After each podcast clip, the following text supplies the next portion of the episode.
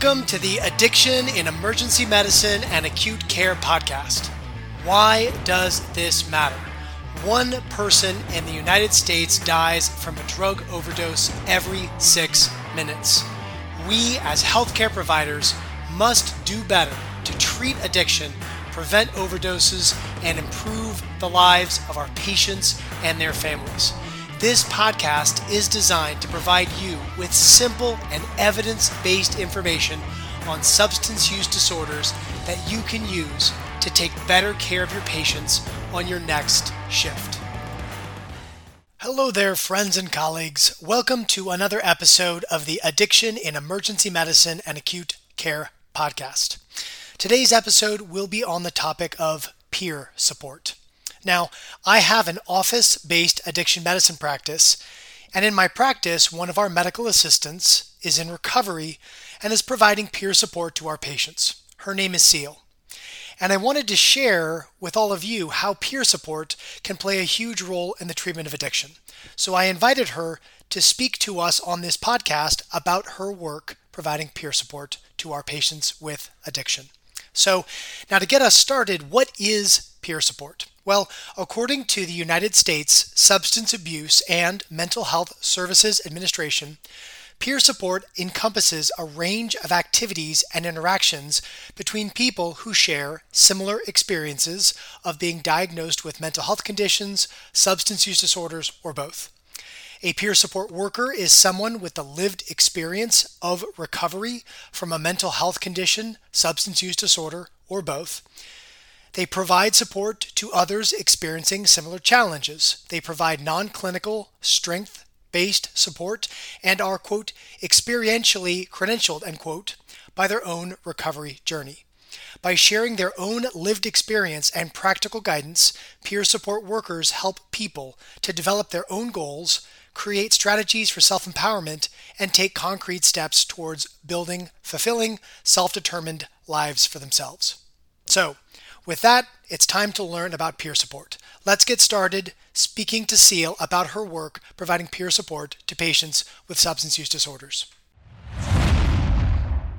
And with that, I would like to welcome my colleague Ceil to the podcast. Ceil, let's start with you telling us who you are and what you do.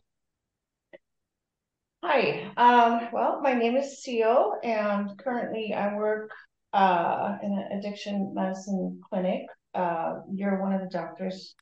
I can go over. Little disclosure um, there. Thank you.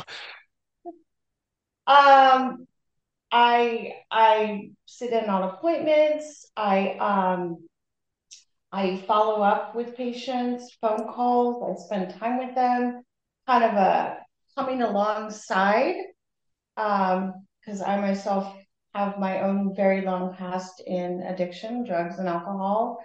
Um, you know, and along with that, toxic relationships, you know, um, eating disorders, uh, quite a history there. And I've been working in recovery before I came here for about three years in Santa Barbara as at a residential dual diagnosis. They also um, did uh, detox and um, simultaneously, I was um, like house manager at a um, sober living slash intensive outpatient uh, program, which piggybacked off of off of that program. So here I stand today working in my community. Uh, I came back here and I'm very much in the midst of my um, everyone I know, all my experiences are here, um, from my recovery center to the police station. um, so that's what I'm doing today. So yeah, so um, you know, you and I have been working together for gosh six eight months now. Uh, I, I think of how we work together is is as a pair. You know, I I focus on the medicine and doing peer support, I feel like you really spend kind of a lot more time trying to walk the patient through their experiences, what they're feeling, what's what's the next step. So, you know, one thing that I that I feel like I want to get from this episode is is a chance to really understand how you see your work. I know how I see your work, but I want to understand how you see your work and how you see our complementary roles fitting together and helping patients. So I put together a couple of questions to kind of get us started in the conversation here. So the first thing is I feel like you and I make the most progress with our patients when our patients trust us. And I feel like with substance use, a lot of patients have skepticism about their providers. They've been treated badly before. Trust is just essential. So, how do you go about building trust with your patients who are suffering from problems with addiction and substance use? Um, I think first off, sharing that I've uh, I I also have suffered from um, addiction uh, really, really helps because I know it's not a typical doctor's appointment when we're together with a patient. They come in, and I know for the most part, they feel very welcomed, they feel accepted. Um, and that is the both of us working together. I also I like to keep um, they can access me. I have a patient burner line, so they feel, hey, there's someone I can call um, it, it keeps it organic. And a lot of your typical doctor's visit doesn't really include that service, so to speak. Um, but with the nature of addiction, I think it's really critical for me to come alongside as someone who understands, hopefully with some humor. Um, and especially with the fentanyl crisis these days, I think, um, and the emphasis on harm reduction that that medicine can pay, can play a very very key role in recovery these days. Um, but recovery is also um, attending meetings, finding outside support. Um, you know, it's a it's a holistic approach of mind, body, spirit um, so I think it's really important for me to realize that I'm developing a relationship. It's going to look different with each person. Some it's going to come naturally, some not so naturally. Um, so I look at it as a process of relationship development, and in there, trust does start to come into play. Um, I think that that's true in any relationship. And it's also very, very key for connection, and especially those suffering addiction. The tendency is to isolate. Mm, well um, said. So, yeah. So you, you already kind of brought me into my next question. So, how do you go about introducing yourself? I mean, I know when we're in clinic together, sometimes I just kind of introduce you because I'm I've gotten started and you're coming in because you've been attending to another patient.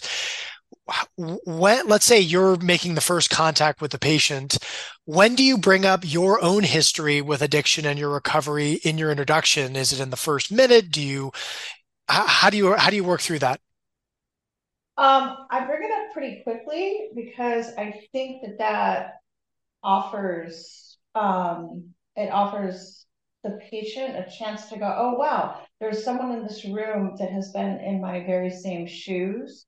Um, to give them a feeling of of acceptance.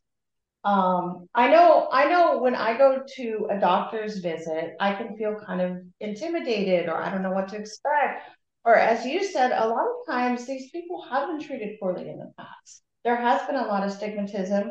There stigmatism today, unfortunately, not like it used to be. It'll always be there to a certain extent. So I think in my transparency, it also it welcomes them to be transparent also.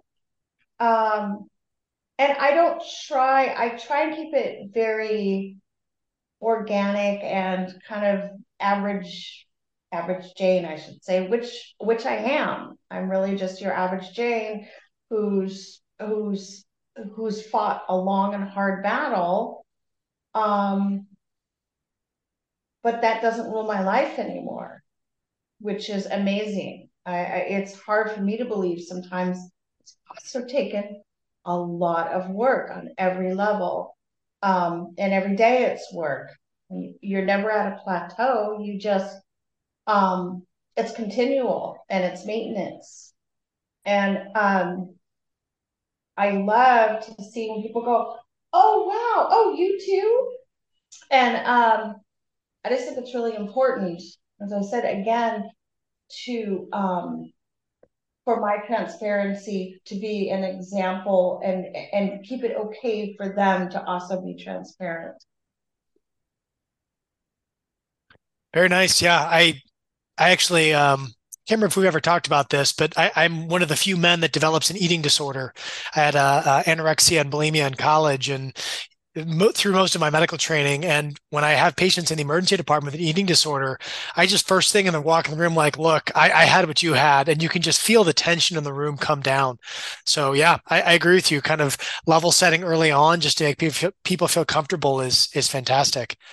Um, let, let, me let me ask something a little bit different here. So, you know, you and I are uh, in the clinic uh, a half day each week right now, and again, I, I view our work together as a pair. You know, I'm focusing on the medicine, you're providing the peer support. But I only know what you do when we're in clinic together. I, will see you step out and take patient calls. Um, you know, just this week, one of my patients came in was in tears, and you came in to kind of soothe and talk her through her negative emotions. Tell me what your workflow is actually like each week. How much time are you spending in the clinic versus uh, out of clinic? What's what's it like actually providing peer support? It's um it's very unpredictable. Um there's times and it's funny when a couple people are going through a hard time it's interesting it seems like a lot of the people are going through a hard time um, there's a lot of phone calls sometimes it's first thing in the morning um, sometimes sometimes it's a lot of times there can be a state of crisis, quote unquote. And I say that because a lot of times with addiction, um, they're already in a bit of an emotional state of crisis.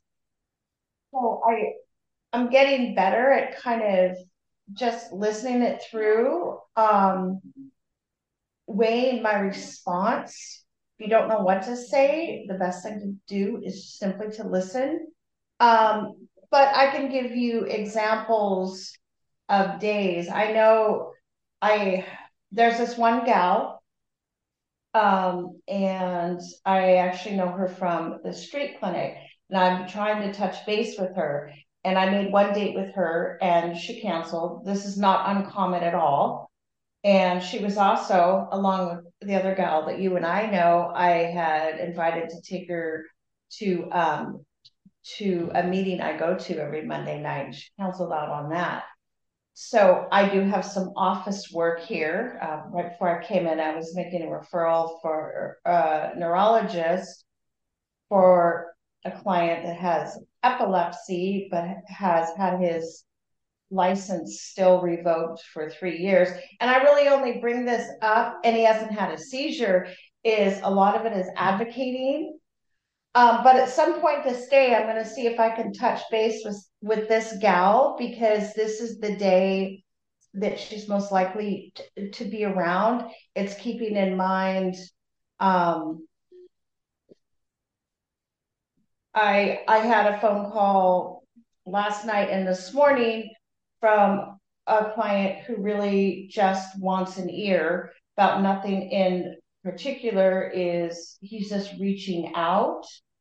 Um, as far it i also do jail visits. I'm actually very much looking forward to there's a gentleman i'm going to go see him friday and he even asked about santa barbara and i got very excited about that because i'm very familiar with that. I'm going to see him on um, Friday at the jail, and I think we have an absolute release date. Um, and I'm gonna figure out. I most likely will probably take a train down with him to deliver him safely. Um, and he's very wise. He's older. I can tell he's tired. he does want it, and he was very wise in saying, "But I know my tendencies."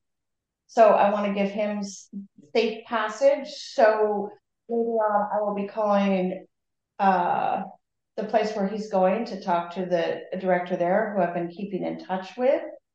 Um, I also need to touch base with the gal um, to set up her next appointment. She's terminally late, so we have to figure out something for her next injection. Her mother wants to talk to me.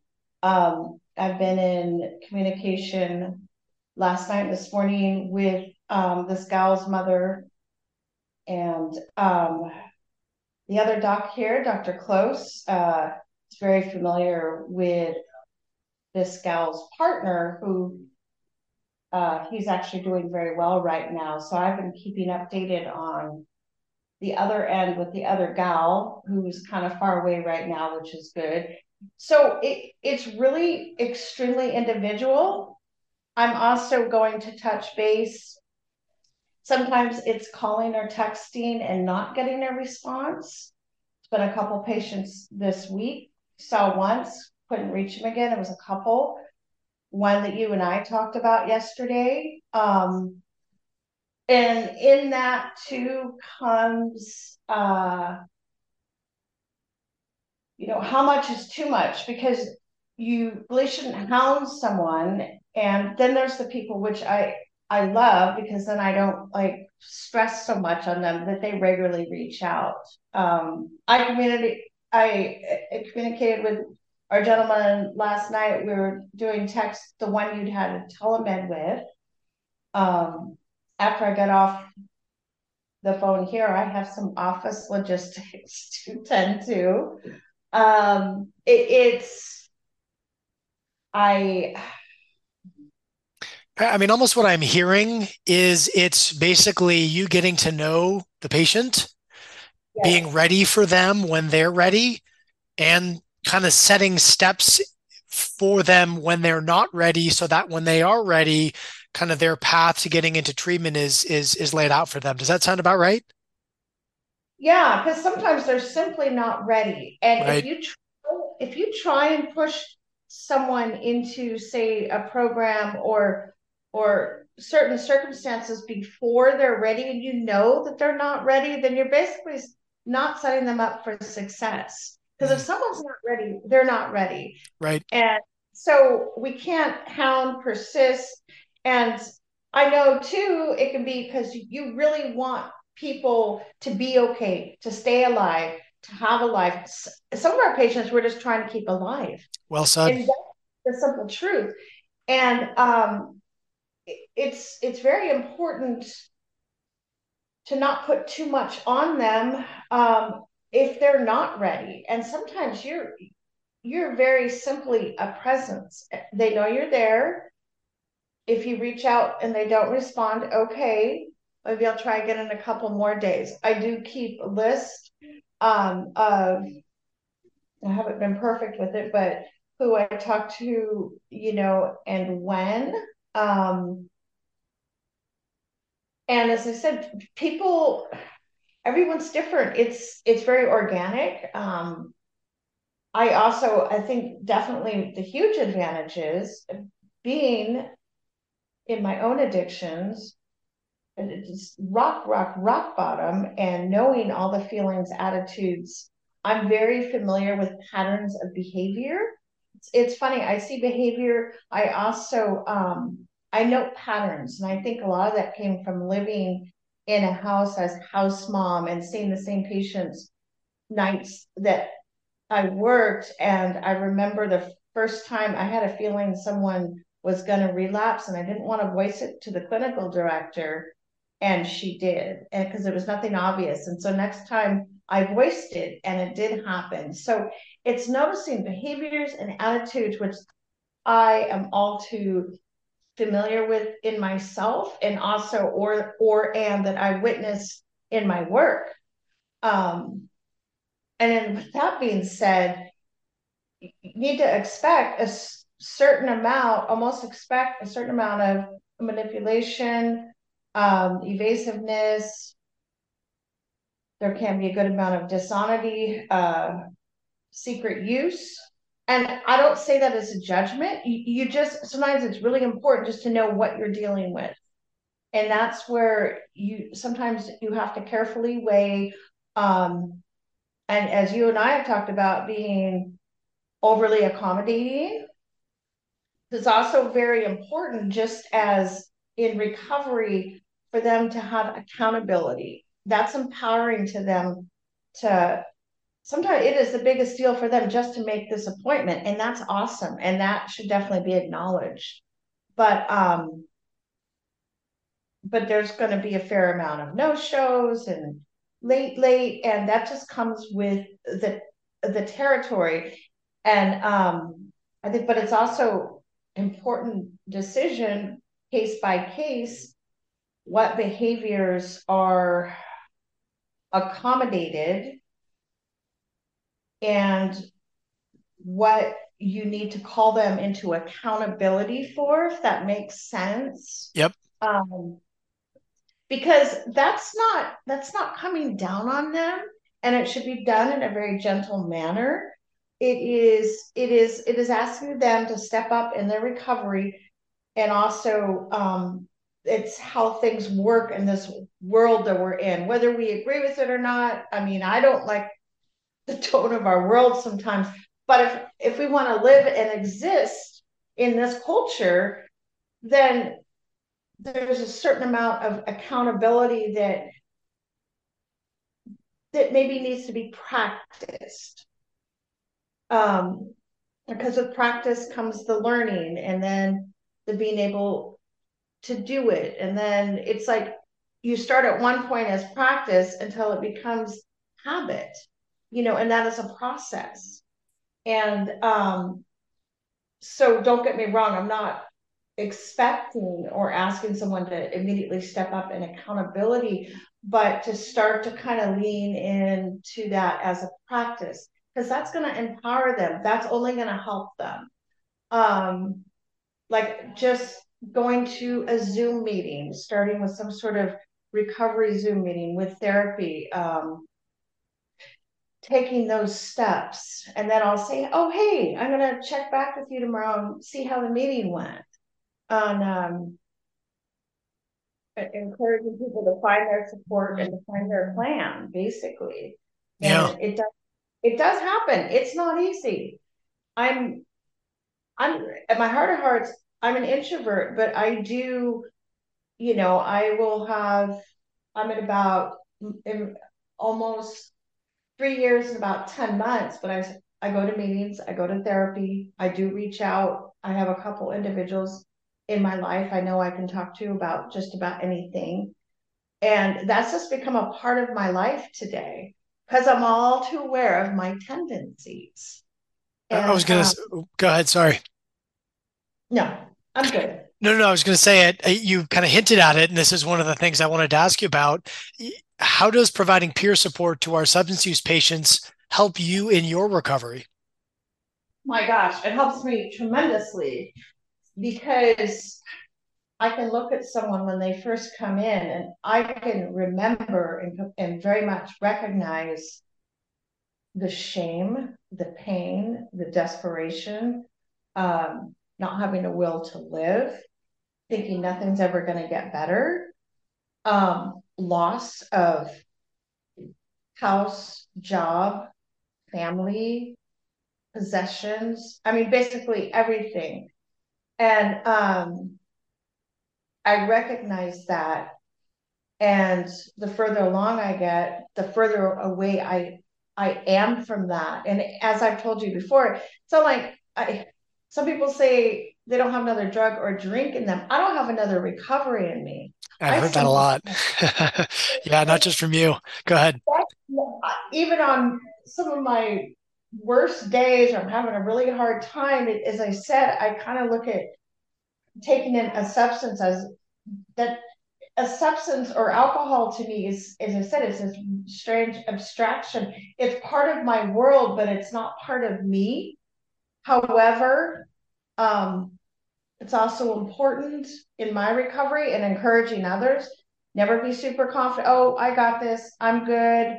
And that's why, like this fellow I was talking to in the jail, when he says, I know my tendencies, that is so incredibly important to recognize um, that, you know, there's a healthy fear, you know, and today I, my grandson called me just to chat and say hi and saw my daughter for a minute yesterday who's doing great and the family relationships and I can get up and get in my car that's registered and insured and you know I can pay my rent. And I had none of those and I'm going to call them freedoms when I was in my addiction. I had absolutely nothing. You know I I ended up rock bottom on the streets for about two and a half years after about 30 years of um, not being okay. You know and that's how i look at someone in um they're really not okay.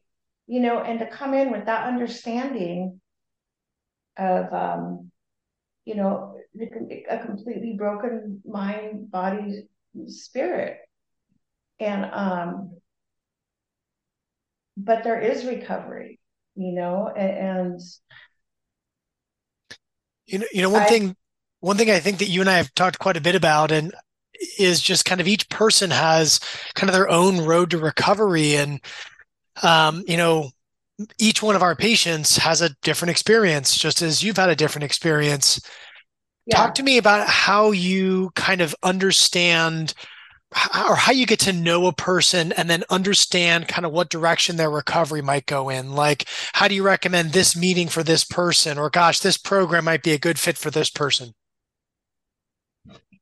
Well, I think you shouldn't instantly jump to it. Um, I think I think when I'm getting to know someone, they've just come to a doctor's appointment and it was probably a little intimidating. It was scary. Maybe just their family wanted to come. Who knows? But they showed up. Um, I try and follow up with, uh, not necessarily uh, in the office, but just keeping it kind of light, just keeping, you know, kind of more being open to the person. Um, some people will outright say, I need inpatient, outpatient. We have our people who are highly active in program, whether it be inpatient, outpatient, going to meetings, and um, time and time again, those are most likely the people that are going to succeed. How do you figure it out? Um, it depends on the person. It depends. Well, for example, maybe you don't want to go to the Sun Street in Salinas because it's right near Chinatown and they had a fentanyl problem. Whereas an alcoholic says, Oh, I need inpatient, that would work fine for me. Um, sometimes it can take a very long time to um, you and I are very familiar with who I'm talking about. And I'm going to see her Thursday to do step work, which I just love. Um, she uh, she took months and months, but I, we were both a persistent presence in her life. Um, it's kind of whatever that looks like. Um, I have this presence in this other gal's life, you know, an abstract presence, and that I mostly talk to her mother, but but there's still a connection there, you know. Um, it it it I it's it's a hard. I mean, it's not a hard determination, but you just kind of have to weigh someone's circumstances, and then we have our fair amount who should most definitely be be in at least outpatient, perhaps inpatient, and they don't want to, and they've got a lot of time on their hands, and that's not a great place to be. Yeah, well um, said. So sometimes that looks like that's someone else I need to touch base with. Um, she did cancel out on the meeting, but I'm I'm forming it uh, I'm starting to form a bond with her and we live close by is why don't we go out and take a walk? Um, sometimes this is getting out because I'm going to have to say getting out and doing something out there. Well, I've noticed, especially if someone's in the car with me and I'm driving, people will open up more because it's not this expected, oh, we're sitting across from each other. Okay, tell me all about it kind of deal. It, it's it's more organic, it's more fluid. Um, so this person, and she doesn't want to do a program. She's young, mom's driving her nuts, and she doesn't have a lot to do. And uh, maybe just giving her some routine and ritual in her life, maybe a set time, like, okay, twice a week, we're going to go take a walk here. Also, routine, I think, is super important if they're not engaged. Exercise, of course, is super key. Um, I, I, I'm guilty of not that's one place I'm falling off right now, but I remember when I was uh when I've gone through recovery in Santa Barbara, and that was so key. I got out and COVID hit, and I was at I was at Millie's and the sober living, and every single morning I would hike up to the rose gardens because they were beautiful, and it was a great hike, and it was such a weird time, and it was a good hike, and most of it was uphill, and then I'd come back, and that was so key, and I didn't have a car in Santa Barbara. It was so walkable, and I'd walk miles, and that really helped me help depression, anxiety. Um, it helped me to think and pray and breathe. Um, let's uh, so, let's let, us unpack one thing that you said in there that I really liked. So, you know, medical care has traditionally been kind of office based or hospital based. Um, you know, you go see the doctor rather than the doctor coming to you. In in your work in peer support, you're kind of mobile.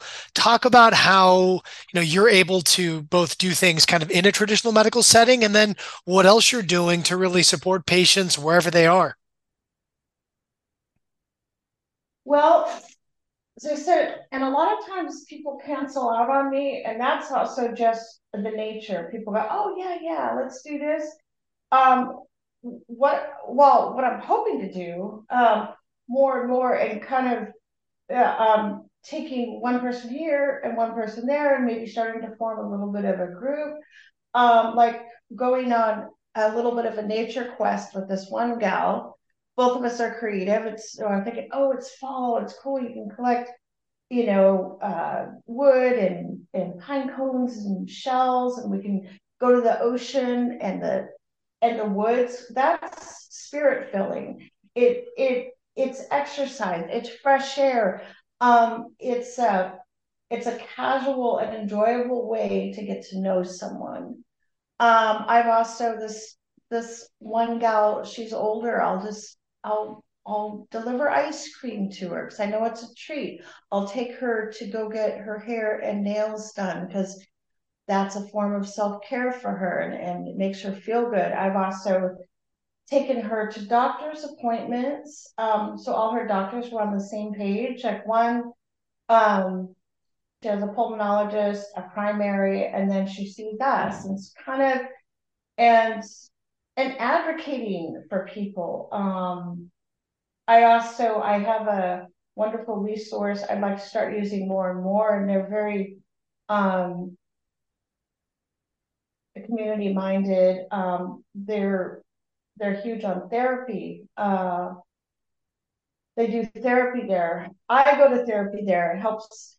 um, they also help case manage people that have just gotten out of uh, um, convicted felons, people who don't have their medical, who have like nothing, who really need a leg up and some support. And there's one gentleman there, and that's primarily what he manages. So connecting to the right resources. Um, uh, sometimes, well, I, I spend a fair amount of time trying to figure out insurance. yeah, that's always a always a struggle. All the super sexy office details. There's right. also a lot. There's logistics, and I said a referral today. Later on, I need to talk to an agency. I'm going to call another one to ask about the possibility of them seeing someone who I know isn't super willing and might not show, but they're cool with that. I'm going to make an appointment anyway. Um, I have um, also working with um, keeping, you know, keeping helping along, you know, because there's there's some grant funding in here and helping with those logistics. Sometimes it's just wearing a lot of different hats. Um, I would love, it would be awesome if I could start like, it'd be cool to like, oh, well, this morning so and so is going to come to the office and we're going to do contingency management. And then, and then I'm, I'm going to go on a cool nature walk with this gal and that gal. And, and, and in that, very therapeutic. And then hopefully they'll connect and find support in each other. Because we ultimately of course we could be there as support but ultimately ideally um, they need to seek reach and find their a network. We're part of that net, network.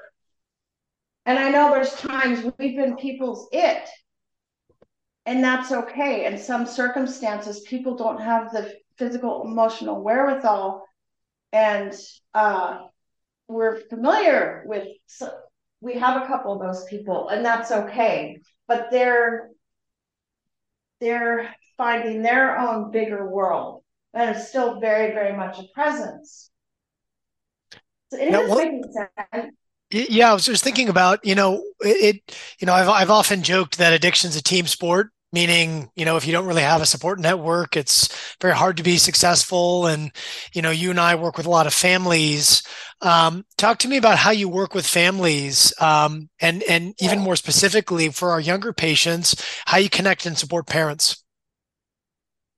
Well i can tell you i just this last weekend he wasn't a younger patient he's a father. And the dad literally called me up and go so what do I do? I mean, just what do I do? And we had a couple good long conversations, and um, it felt really good afterwards because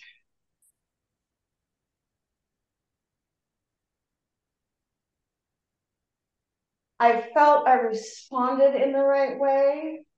And I also, I am very quick to point out and say, listen, this is what I have to offer. This is who I am. I have an experience myself as an addict, as an alcoholic, decades. I also have experience in recovery. What I can offer you is even like in in meetings, we're there to offer our experience, strength, and hope. Um, and as for the young patients, um, we don't have very many. I have gotten uh, working working with young people and their parents is is a lot, and I'll tell you why. Because you have the parent on one side who usually is worried sick, um, can be either completely um, completely hovering and can barely let them out of their sight or or they're angry or they want them to go to a program or they just caught them using last night and then you have the patient and say they're 17 so technically they have to have their parent with them um, it's kind of an interesting dynamic. It's almost like, quite frankly, if if I'm talking to the parent, I don't feel that the patient is going to be so inclined to want to talk to me. I almost feel like that takes two people. One person take the parent, one person take the patient, and um, and of course it's family dynamics. It can be kind of kind of sticky. Yeah. One person this, one person's going to say that. And um, I know some stuff was coming up about juvenile hall patients, and I kind of instantly went, whoa, this is its own animal. It most definitely is. Um, uh, Yeah, I think j- justice involved patients are their own unique uh, population within the world of substance use. That's that's a that's a whole other can of worms. No, it it really is. Whenever I know that there's oh that the one that I saw the other day, she even though she's 21, her mom um her mom's still coming, kind of insisting on coming in with her. However, when I saw her the day, she had the opportunity to not, not have her parent with her. Now, if they're under 18, of course, legally they have to, but parents also need to realize it's very important if they're over 18 um, they need to be seen or sometimes parents will come in with 30 year olds but for them they need to allow them to be able to be transparent. And even if you're pretty transparent with a, your parent i can pretty much guarantee you um, you're not going to be as transparent as you would be if they weren't there. Um, so it's it's really sticky. I know that my life in addiction, how it affected my mother and my daughter, and unfortunately even edged on to my grandchildren. Um, it's another reason I do what I do. Maybe it's a form of living amends. Um,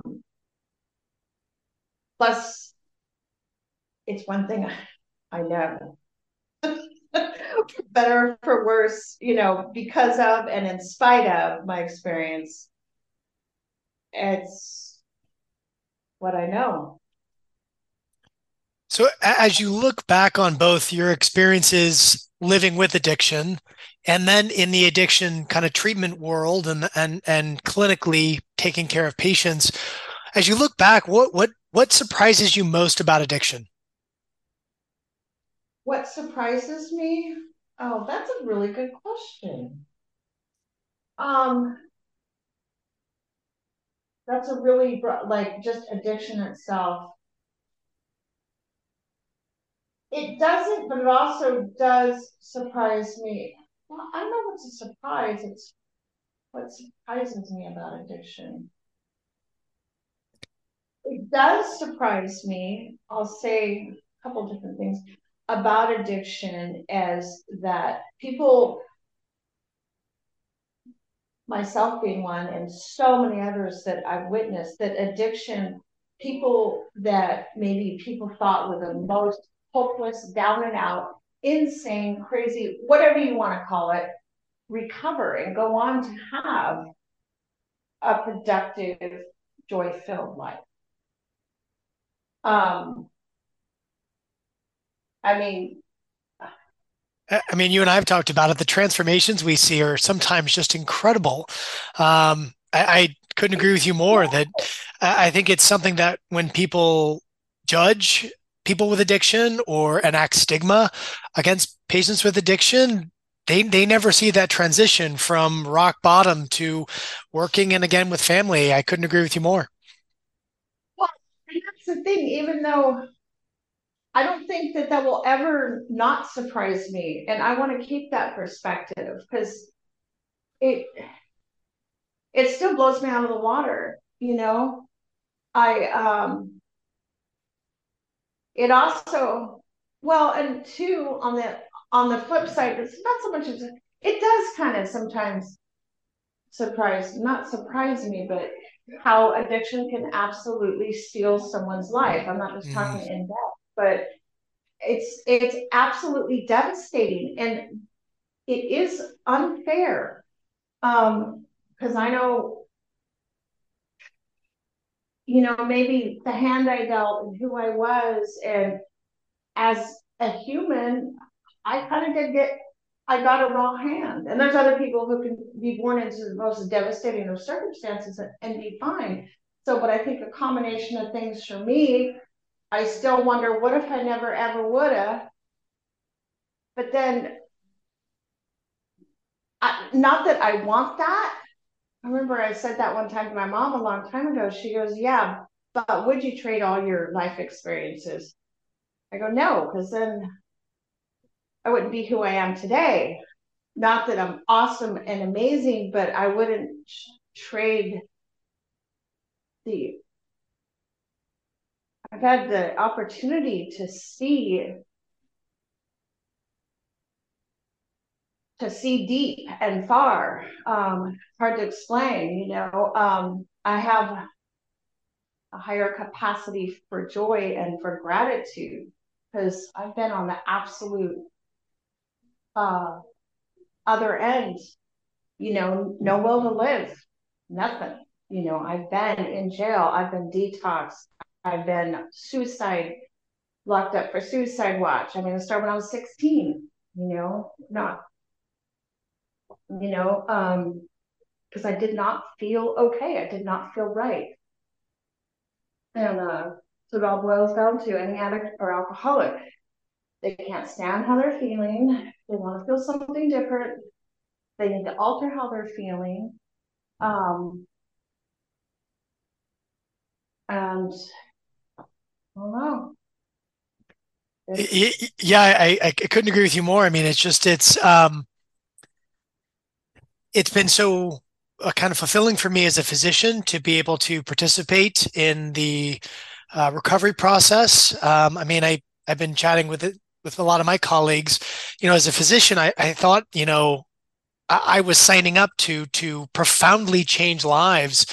And unfortunately, right now in American medicine, we do a lot more of kind of just managing chronic illness than really making transformative changes. And addiction medicine for me has just been incredible because again, to your point, I mean, people can end up in horribly dark places and and yet end up kind of learning developing, eh, growing, recovering, and and and really making incredible progress. I remember in the spring we were doing an event uh, teaching Narcan, and, and, there was a woman who was sharing her lived experience, and she introduced herself. You know, she said, "Hi, I'm," and this was not her name, but "Hi, I'm Mary, and I'm an addict, and I'm proud of that." And she talked about how she's emerged as a person stronger after her addiction than she ever thought she could have been before. I'm curious if that resonates with you. Absolutely. Um, because I think, you know, and I did, I worked the steps, I was sponsor. Um, I showed up to me, I I learned how to show up when I didn't feel like it, when I didn't want to. That also works into the other aspect of life. Well, just because I feel a certain way doesn't mean that I have to put a substance or or take a drink. I think as a general rule, if someone is is seriously working some sort of program and continues that you're going to find out you know for those people there's a higher level of integrity. It's really important for me to do the right thing. Um, sometimes i can seem kind of ponderous at times but i don't want to do the wrong thing. And if i don't know what to do i'm also good at it's also given me a lot of courage though because I faced tremendous fear, like monumental, like in terror. And it's like, but you got to do something. You can't just lie down and quit. You can't freeze up. You can't go back. And so I make the choice to proceed to um, have integrity. You know, um, I still say I kind of have a heavy spirit. Maybe I always will, like I think that's one thing in my life I personally and so I try and and it's funny I realize this is what I try and do with others because I need lift in my spirit. I wouldn't even say I'm depressed. I just that's kind of I mean I just kind of have a heavy spirit. Maybe I've had so much happen, but um treats. Oh hey, do you want a milkshake? And um get some fresh sunshine and and stupid humor, like just something dumb but that's funny. Just keeping it light, little uplifts, and it's funny. I try and do those very same things with people. I guess I feel um, I want, you know, and that again, and people respond very well to that, you know. Um, Absolutely. So, so we're getting a little tight on time towards the end of the time we set aside for this. Um, I very much appreciate you sharing your experiences, the work you do, how you relate to patients. Anything else that you wanted to share about your work providing peer support to patients with substance use? I really see you know, this actually kind of excites me is um, as peer support, helping people to um, to gather together in support of each other. As I said, you know, I have um, with as how our patients can balk, not show up, cancel, but getting together um, more of a crew, you know, I love, and don't get me wrong, because I'm a total misfit, proud of it, but I love seeing a group of, I call them misfits, all these people that you never expect to see together, but they have this amazing bond.